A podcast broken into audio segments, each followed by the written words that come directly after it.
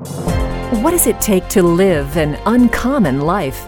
Here's Super Bowl winning coach Tony Dungy with today's Uncommon Life Challenge.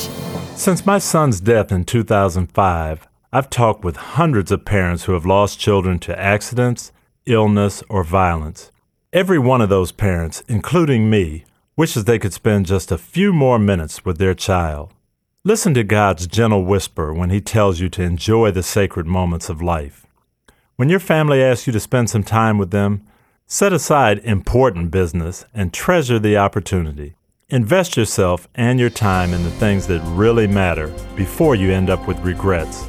Those are the investments that make a difference and that can last forever. Tony Dungy, author of the One Year Uncommon Life Daily Challenge. Take a pledge to spend time with God every day at uncommonchallenge.com. That's uncommonchallenge.com.